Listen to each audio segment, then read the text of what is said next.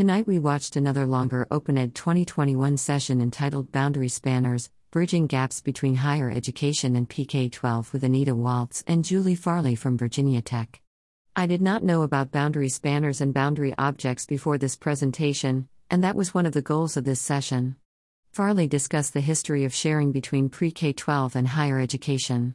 Walz spoke about the implementation issues with the one directional flow of information.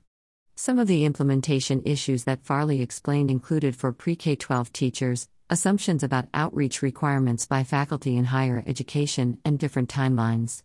Higher education faculty and staff may not know what pre K 12 teachers need, their timeline, and requirements for lesson plans. Teachers may choose differentiation and are experts in their grade and differentiating for their students.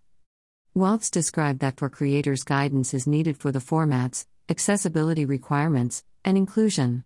Farley introduced the concept of boundary spanners who link organizations or groups to share knowledge and resources, and boundary objects that are any object that is part of multiple groups that facilitates communication between them. According to Farley, boundary spanners have the goal of bringing together diverse communities in productive ways in formal or informal ways. Walz and Farley started their project to develop instructional documents and forms.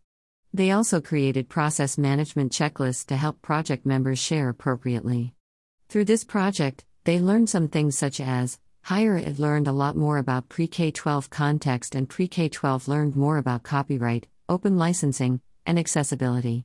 Walz shared findings and the messages to higher education in a series of points that included realizing that pre K 12 teachers are experts at teaching, the difficulty of accessibility. Farley shared findings and a view, for example, online videos. They shared their resources and ideas for continuing and expanding the program. During the question and answer session, they were asked about formats for collaboration, and they mentioned software that teachers would have access to and familiarity with. I was surprised that Farley mentioned that the platforms used often depend on the district. Walz suggested using formats that can be archived and are not dependent on a version of a particular piece of software, for example. The idea of boundary spanners and objects and creating process management checklists made me think about the utility of these concepts and sharing these as goals with collaborators. I wonder if we could use some of the checklists and resources this group has created for the Delftia project and other collaborative projects.